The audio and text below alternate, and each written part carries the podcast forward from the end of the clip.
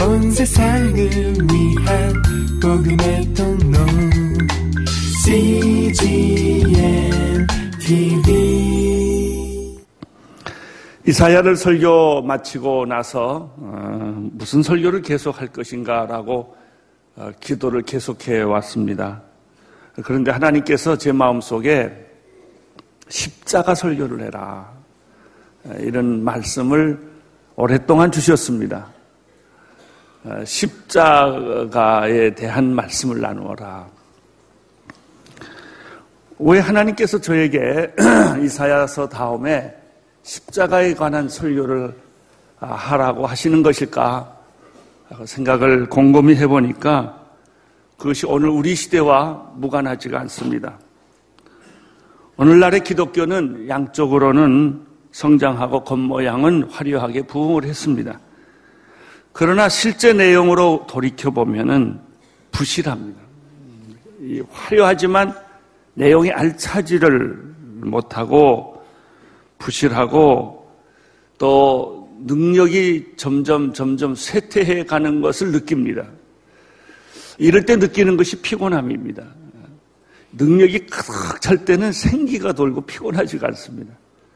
등치는 크고 폼은 좋고 모양은 다 되어 있는데 내실이 갖춰지지 않는 기독교는 이 세상에 영향력을 주지를 못합니다.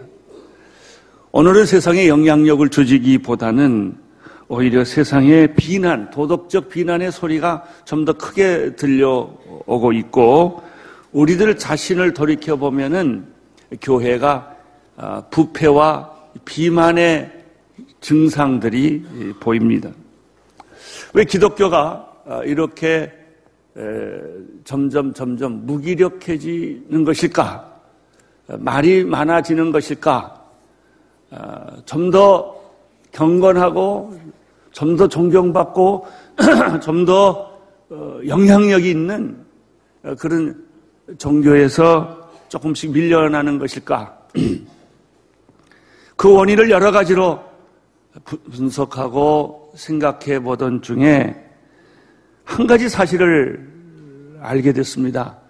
그것은 기독교의 변, 복음이 변질돼 가고 있다는 것이에요. 바꾸어진 건 아니에요. 우리가 예수님을 바꾼 건 아니에요. 성경을 바꾼 건 아니에요. 그러나 예수 믿고 성경 믿고 참 복음을 믿는 그것이 순수해지지를 않고 그것이 너무 형식적이 되고 그것이 너무나 이런 하나의 습관화돼 가고 있다는 것이죠. 옛날에는 눈물도 흘렸는데 요즘에는 눈물도 흘리지를 않게 되고 옛날에는 두렵고 떨림으로 하나님 앞에 나갔는데 요즘에는 그런 모습들이 점점 점점 없어지고 있었다는 것이죠. 그럼 기독교 복음의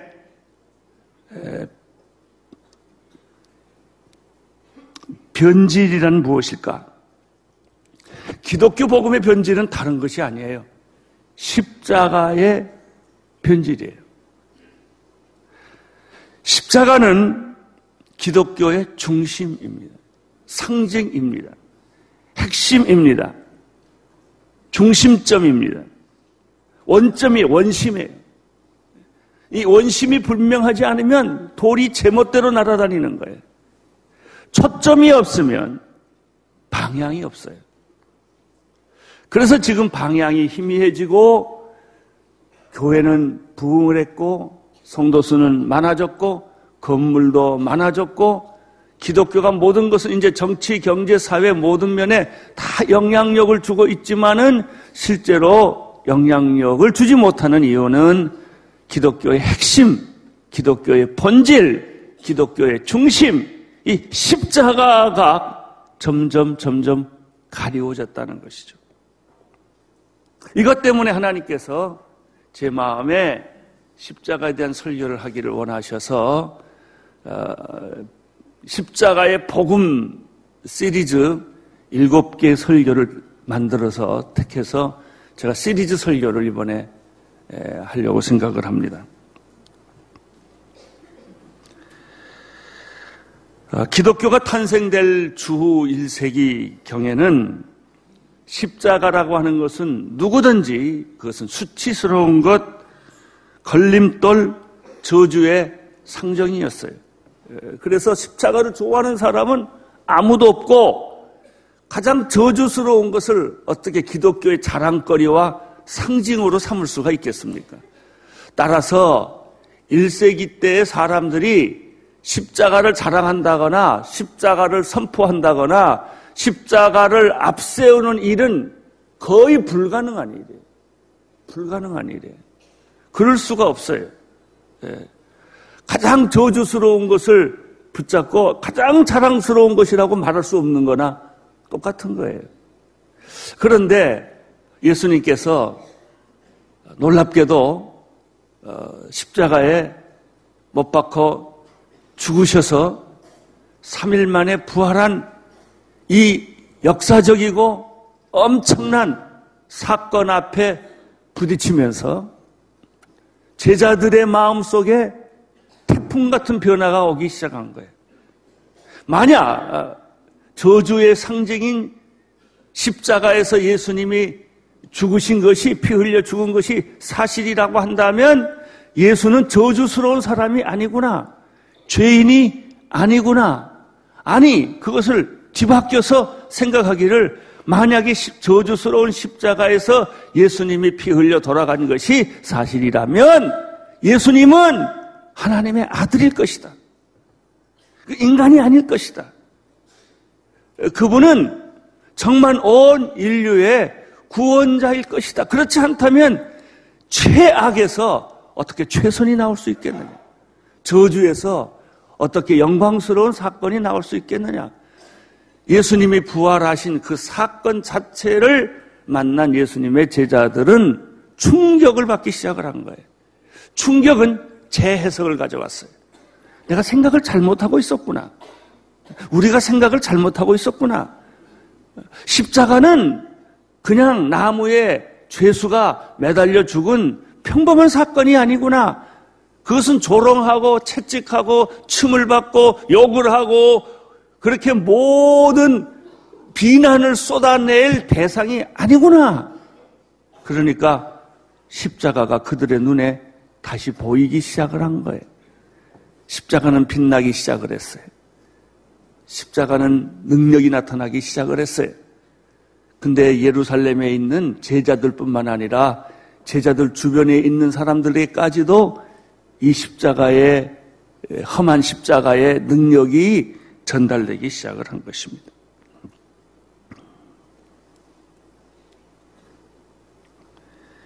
그때부터 교회는 십자가를 자랑하게 됐고 십자가를 들고 다니게 됐고 교회다 십자가를 붙이게 됐고 어느 곳에 가든지 십자가를 들고 우리는 너희들이 죽인 예수 그리스도의 십자가만을 자랑할 것이다. 나는 십자가 외에는 아무것도 알기로 작정하지 아니한다라는 바울과 베드로의 말처럼 그들은 모든 기독교 행사에 설교에 성만찬에 예배에 기도에 항상 무엇을 중심으로 놨느냐 하면은 십자가를 중심으로 놨어요. 중심으로. 이것이 십자가의 중심성입니다. 역사의 중심성. 신앙의 중심성, 기독교의 중심성, 예배의 중심성, 설교의 중심성, 기도의 중심성, 우리 기독교의 믿음의 행위의 찬송의 중심성, 모든 행위의 이 중심, 핵심은 뭐냐? 십자가다 말이죠. 이런 고백을 그들이 하기 시작을 했어요. 그 험한 십자가는 험한 십자가가 아니라 저주의 십자가가 아니라 능력의 십자가로 바뀌기 시작을 했고 마치 죽었던 나무가 살아난 것처럼 꿈틀거리기 시작했고 싹이 나기 시작을 했고 가지가 피기 시작을 했고 열매가 맺기 시작을 했고 거기에 엄청난 기적이 일어나기 시작을 한 거예요. 이것이 초대교회예요. 초대교회는 사람들이 꺼리는 것, 그 말 하면 죽이고 싶은 것, 십자가였는데 생명을 걸고 목숨을 걸고 이 십자가를 자랑하고 외치기 시작을 했습니다. 그래서 한 세대가 지나가고 두 세대가 오고 초대교회가 만들어지고 기독교 교, 교회사가 시작이 됩니다. 근데 뭐든지 오래 가면, 오래 가면 형식화되고 낡아집니다. 십자가의 복음이 이렇게 능력 있게 초대교회를 강탈을 하고 많은 사람들을 예수님 앞으로 이끌어 오게 하는 능력이었는데 점점 점점 제도화되고 교리화되고 형식화 돼감으로 이 십자가의 복음이 겉으로는 크게 나타났는데 교회 건물도 십자가로 짓고 여러분 고대 기독교 유산을 가보세요. 십자가 없는 건물 하나도 없어요. 강단도 십자가형으로 만들어 놓고 무덤도 십자가형으로 만들어 놓고 비석도 십자가형으로 만들어 놓고 모든 게 다 십자가예요. 모든 게. 근데 십자가가 없어요. 그래서 십자가가 가장 땅에 떨어졌을 때, 감추어졌을 때, 십자가는 있는데 십자가의 능력이 사라졌을 때 일어난 거인이 하나 있어요. 영적 거인이. 그 사람을 가리켜 우리는 마틴 루터라고 그래요. 그 마틴 루터가 종교개혁을 1600년대 했는데 마틴 루터가 종교개혁을 한 게 뭐냐? 십자가의 신학으로 돌아가자는 게 초점이에요. 거기 뭐 만인 제사장도 있고 뭐 여러 주장이 이 종교개혁에는 많이 있는데 마틴 루터가 부르짖은 것은 뭐냐? 그것은 십자가로 돌아가자는 거예요. 죽어버린 십자가, 회색 십자가, 십자가는 없어지고 십자가의 그림자만 남아있는 중세신학에 일대 혁명을 일으키고 종교 개혁을 일으켰던 것이 주제가 뭐냐? 십자가였어. 그 십자가를 다시 탈환했기 때문에 칼빈이라든지 쯔빙글이라든지 종교 개혁자들이 이 십자가의 신학에 같이 힘을 합해가지고 큰 종교개혁의 물결을 일으켜서 다시 교회가 변화되기 시작을 한 거예요. 변화란 뭐예요? 본질로 돌아가는 거예요. 여러분 사업을 하다가 결혼 생활을 하다가 인생살이를 하다가 문제가 생겼어요. 왜 그래요? 본질에서 떠나서 그래요. 첫사랑에서 떠나서 그렇다고. 핵심으로 돌아오면, 본질로 돌아오면, 옛날로 돌아가면, 처음으로 돌아가면, 첫사랑으로 돌아가면, 문제는 다 해답이 있어요. 오늘 기독교가 초대교회로 돌아가야 돼요. 오늘 기독교가 종교개혁으로 돌아가야 돼요. 우리가 이렇게 겉모양만 폼 잡고 화려하게 교인 수 많고 건물 많고 기독교라는 이름은 너무나 그냥 길거리 가도 아무나 주스는 것도 기독교 이름이에요. 밤에 가보세요. 대한민국 하늘 안에 빨간 십자가가 없는 데가 어디 있어요? 이렇게 많이 있는데 능력이 없어요. 사회 영향력 없어요. 기독교가 우리 시대의 양심과 도덕이 되지를 못해요. 왜? 겉모양만 가득하니까. 이제 초대교회처럼 이제 종교개혁 때처럼 기독과 돌아와야 되는 것은 다른 게 아니에요. 건물 더 짓는 것도 아니고 선교 더 많이 하는 것도 아니고 성령 더 받는 것도 아니에요. 기독교가 지금 해야 되는 것은 십자가로 돌아가는 거예요. 지금 우리들의 문제는 십자가 대신에 다른 게 많이 들어왔어요. 뭐 믿음을 강조한다든지 성령 강조한다든지 리더십 강조한다든지 무슨 뭐 선교를 강조한다든지 비전을 강조한다든지 이런 얘기는 많이 들어요. 근데 그런 얘기를 들으면서 우리가 못 듣는 얘기가 있어요. 십자가예요. 십자가 없는 성령, 십자가 없는 구원, 십자가 없는 능력, 십자가 없는 은사, 십자가 없는 기적, 십자가 없는 선교, 십자가 없는 리더십, 십자가가 없는 기독교의 모든 봉사, 화려한 것 같은데 그 내용을 들어가 보면 아무것도 없어요. 부실해요. 핵심이 없어요. 물을 폈는데 물이 없어요. 우물은 있는데 물이 없어요. 그게 뭐예요? 십자가예요, 십자가. 저는 요즘에 이 설교를 하면서 내가 다시 질문했어요, 나한테. 내 설교에는 십자가가 있는가?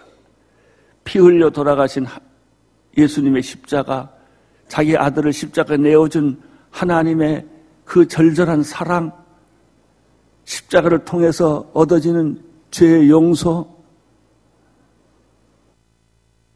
십자가를 통해서 이루어지는 죄의 승리, 십자가를 통해서 얻어지는 죄의 선포, 이런, 이런 얘기들이 우리는 끊임없이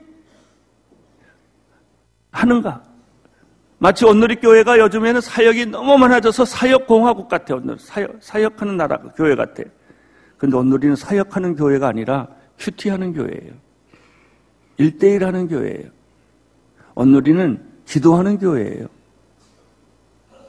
가장 중요한 것은 눈에 보이는 그런 게 아니고 눈에 보이지 않는 하나님과 나와의 내면적 관계예요. 여기서 무너지면 아무리 모든 것이 다 잘 돼도 뿌리 없는 나무와 같아요. 십자가가 그런 거예요. 그래서 일주일 동안 저는 여러분들에게 십자가라는 주제로 설교를 계속하면서 과연 우리의 믿음에는 십자가가 있는가? 우리의 기도에는 십자가가 있는가? 우리의 헌신에는 십자가가 있는가? 우리의 선교에는 십자가가 있는가? 십자가를 말하고 있는가? 그 험한 십자가, 내가 못 박혀 죽이신 예수 그리스도를 보는 그 십자가를 체험하고 경험하고 받아들이고 새로 눈뜨는 그런 기적과 역사가 일어나기를 축원하는 것입니다. 이 십자가가 내게 다시 전달될 때 내 믿음은 촉촉이 젖어 있을 것이고 감동이 있을 것이고 변화가 있을 것이고 기적이 일어날 것이고 살아 움직이게 될 것입니다.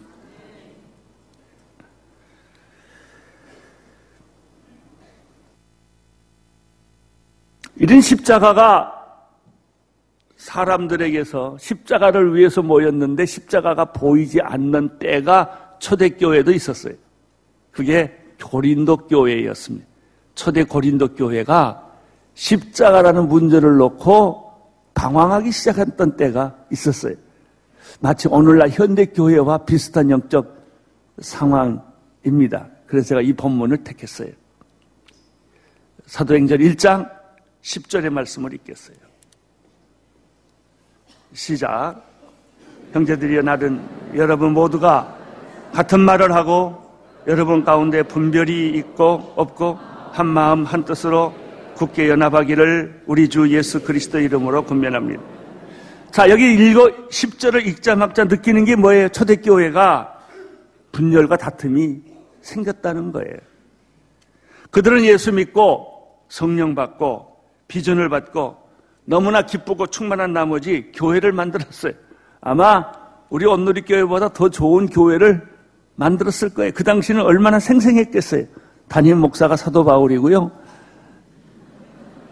하용조가 아니고 사도 바울이고 예수님이 십자가 못 박혀 돌아간 지 얼마 되지 않았고 다 교인들 가운데 거의 대부분은 살아생전에 예수님의 제자들이었기 때문에 그 공동체가 얼마나 생생했겠어요. 그런 교회였어요. 그런데 결론 그런 교회도 싸운다. 하는 거예요. 그 바울이 담임 목사고 베드로가 교인이고 장로고 이런 교회도 다툼이 있다 하는 게 지금 오늘 고린도전서 1장의 이야기입니다. 왜 싸웠을까요? 11절 보세요. 11절. 왜 싸웠을까요? 시작. 내 형제들이여 글로의 집 사람들을 통해 여러분에 대한 말, 곧 여러분 가운데 다툼이 있다는 말을 내가 들었다. 듣자 하니 겉으로는 아주 할렐루야 하면서 뒤에서는 파벌 싸움하고 있구나 하고 있는 거예요. 다툼이 왜 생기느냐? 계파가 달라서 그래요. 계파가 왜 생기느냐? 권력 때문에 그래요. 권력이 없으면 계파 안 만듭니다. 왜 계파를 만드느냐? 이익과 어떤 권력이 있기 때문에 그래요. 누구 편에 서면, 누구 줄에 서면 성공할 것이다. 총선에서 국회의원 자리 하나 나올 수 있을 것이다. 이걸 다 계산해서 줄을 서는 거죠. 이 개파에 들어가면 줄을 서면 무슨 일이 생기느냐? 정의라는 개념이 없어져요. 누구 파냐가 중요하지 정의냐 아니냐는 중요하지 않아요. 옳으냐 그러냐는 중요하지 않아요. 난, 나는 누구에게 소속되어 있느냐 하는 것으로 자기 인생이 결정이 돼요. 근데 그런 일들이 초대교회에도 생겼다는 거예요. 12절. 이거 보세요. 시작. 내가 말하는 것은 이것입니다. 곧 여러분이 제각기 나는 바울파라, 나는 아볼로파라, 나는 개바파다, 나는 그리스도파라 라고 하는 것입니다. 당을 진 거예요. 여기는 무슨 뭐 한나라당이다, 민주당이다 이런 말은 없는데 그 비슷한 거예요, 결론은. 지역, 학벌, 정당, 전공 분야로 사람들이 자기 이해관계에 따라서 뭉치기 시작을 한 거예요. 그래서 인맥을 만듭니다. 나는 바울파다. 나는 바울의 선두주자다. 나는 바나바파다. 나는 베드로파다. 아주 재밌는 거는 나는 바울, 바나바, 베드로 다 싫다. 예수파다 이랬어요. 예수파도 파예요.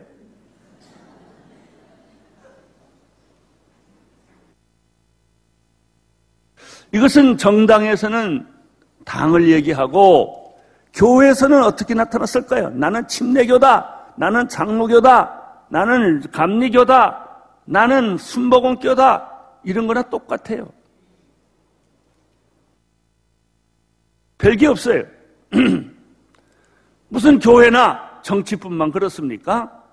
직장에서도 나는 사장파다, 나는 전무파다, 다 그래서 스파이들이 있잖아요, 이렇게. 왜 그래요? 권력 때문에 그러는 거예요, 권력 때문에. 이해관계 때문에 그런 거예요.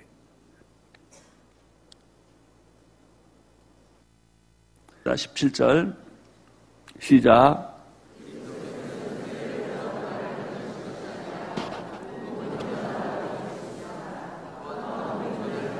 뭐로?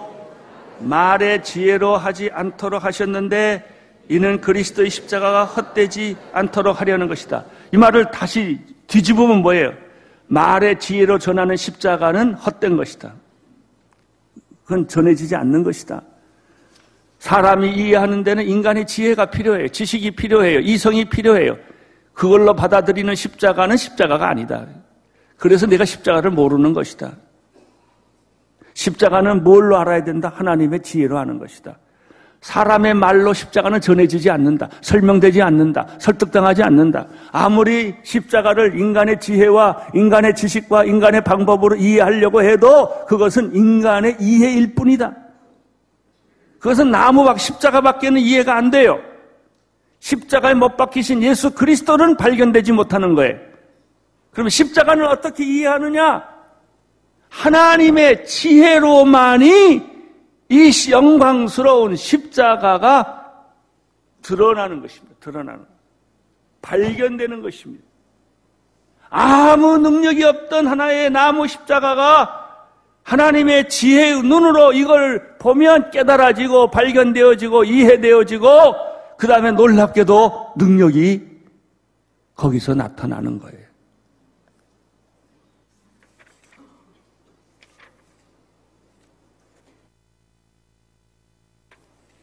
18절, 19절 보세요. 18절, 19절.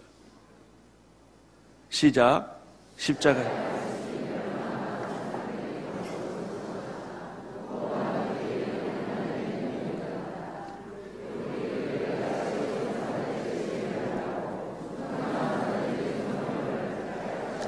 이 세상에는 똑똑하고 지혜로운 사람들을 높이 평가합니다. 그러나 사람의 지혜로는 십자가를 이해하지 못한다고 성경이 말했습니다.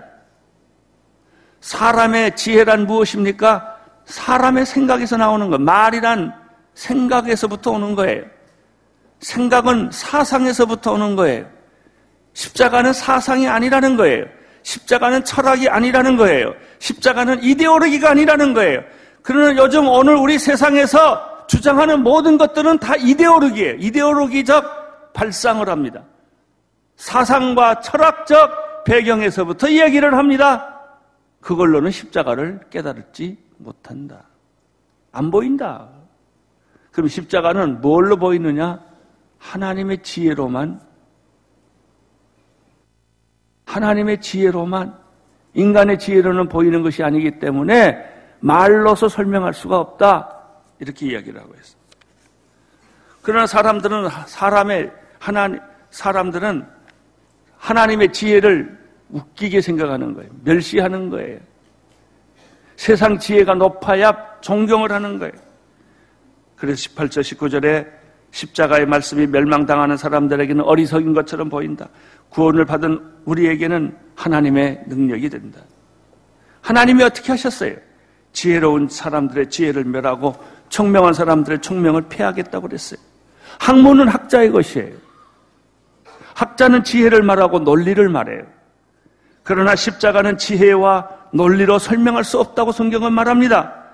학자의 영역에 십자가가 속한 것이 아니에요. 학자라고 잘 알아듣는 것이 아니라는 얘기예요. 그럼 누가 알아들어요? 성령 받은 사람이 알아들어요.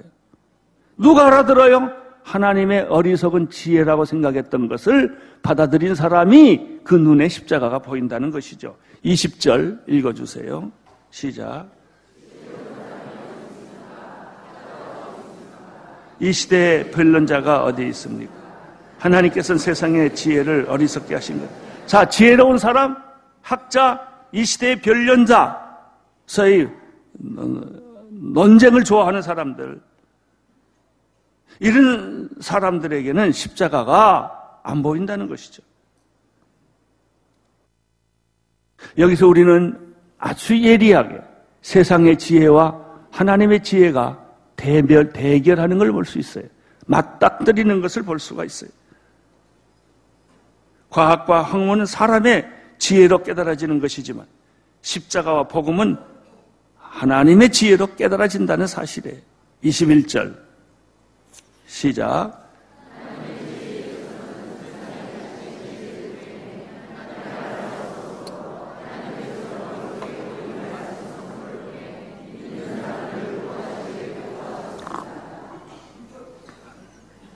하나님의 지혜는 왜 세상 학문이 없을까요? 알 수 없으니까. 그걸로는 알 수가 없으니까. 그러면 어떻게 하는 거예요? 하나님의 지혜는 어떻게 하는 거예요? 십자가는 어떻게 하는 거예요? 말씀 선포를 통해 알아진다고 그랬어요. 참 하나님도 답답하세요. 좀 멋지게 했으면 좋겠는데, 지성적으로 했으면 좋겠는데, 학문적으로 했으면 좋겠는데, 그거는 아무리 파봐도 모른다는 거예요. 그러니까 좀 약간 나같이 어리숙하게 생긴 사람이 이제 설교를 해가지고 그걸 안 되는 거예요. 성경 공부를 해서 안 되는 거예요. 큐티를 해서 안다는 거 쉽게 말하면 말씀을 통해서 말씀을 읽다가 십자가의 진리가 개안이 되는 거예요.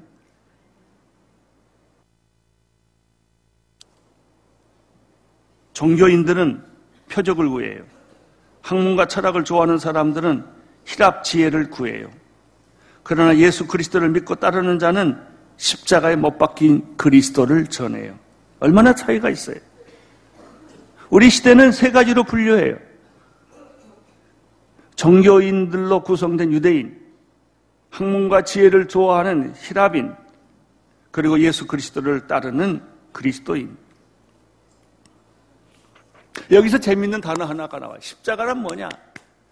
십자가에 못 박히신 그리스도라는 뜻이에요. 십자가는 나무예요. 나무. 그냥 십자가는 저주예요. 십자가는 수치예요. 그러나 십자가에 못 박히신 예수 그리스도는 영광이에요. 십자가에 못 박히신 십자가는 저주지만은 십자가에 못 박히신 예수 그리스도는 영광이에요. 십자가에 못 박히신 십자가는 부끄러운 것이지만 십자가에 못 박히신 예수 그리스도는 부끄러운 것이 아니라 자랑스러운 거예요. 그럼 우리가 십자가, 십자가, 십자가라고 말할 때 그거는 뭐냐면 저주스러운 십자가를 의미하는 것이 아니라 그 십자가에 못 박히신 예수 그리스도를 의미하는 거예요. 그래서 십자가가 자랑스러운 것이고 영광스러운 것이고 놀라운 것입니다. 이 십자가는 따라서 하나님의 능력이고 하나님의 지혜입니다. 22절부터 24절까지 쭉 읽겠습니다. 시작.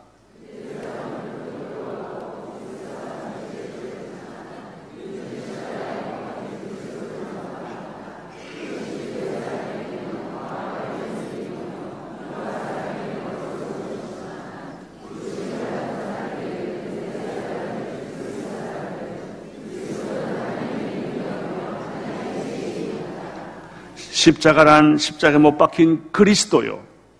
한, 그리스도는 십자가에 못 박히신 그리스도는 하나님의 능력이며 하나님의 지혜라는 거예요. 25절 마지막 절 시작 하나님의 어리석음이 그래서 사람보다 지혜롭고 하나님의 연약함이 사람보다 더 강합니다. 할렐루야. 오늘 사랑하는 성도들 여러분 마음속에 하나님의 지혜가 가득 차서 십자가가 깨달아지고 보여지기를 축원합니다. 그리고 그 능력이 여러분의 죄를 이기고 그 능력이 용서를 만들어내고 그 능력이 화해를 만들어내고 화목을 만들어내고 여러분의 인생을 뒤바꿔 놓는 그런 기적과 역사가 일어나기를 축원합니다. 일주일 동안 우리는 이 앞으로 십자가 7주 동안 계속 묵상하게 될 것입니다. 이 십자가의 능력이 나중에 여러분의 삶 속에 깊이 들어가는 그런 축복이 있게 되기를 축원합니다.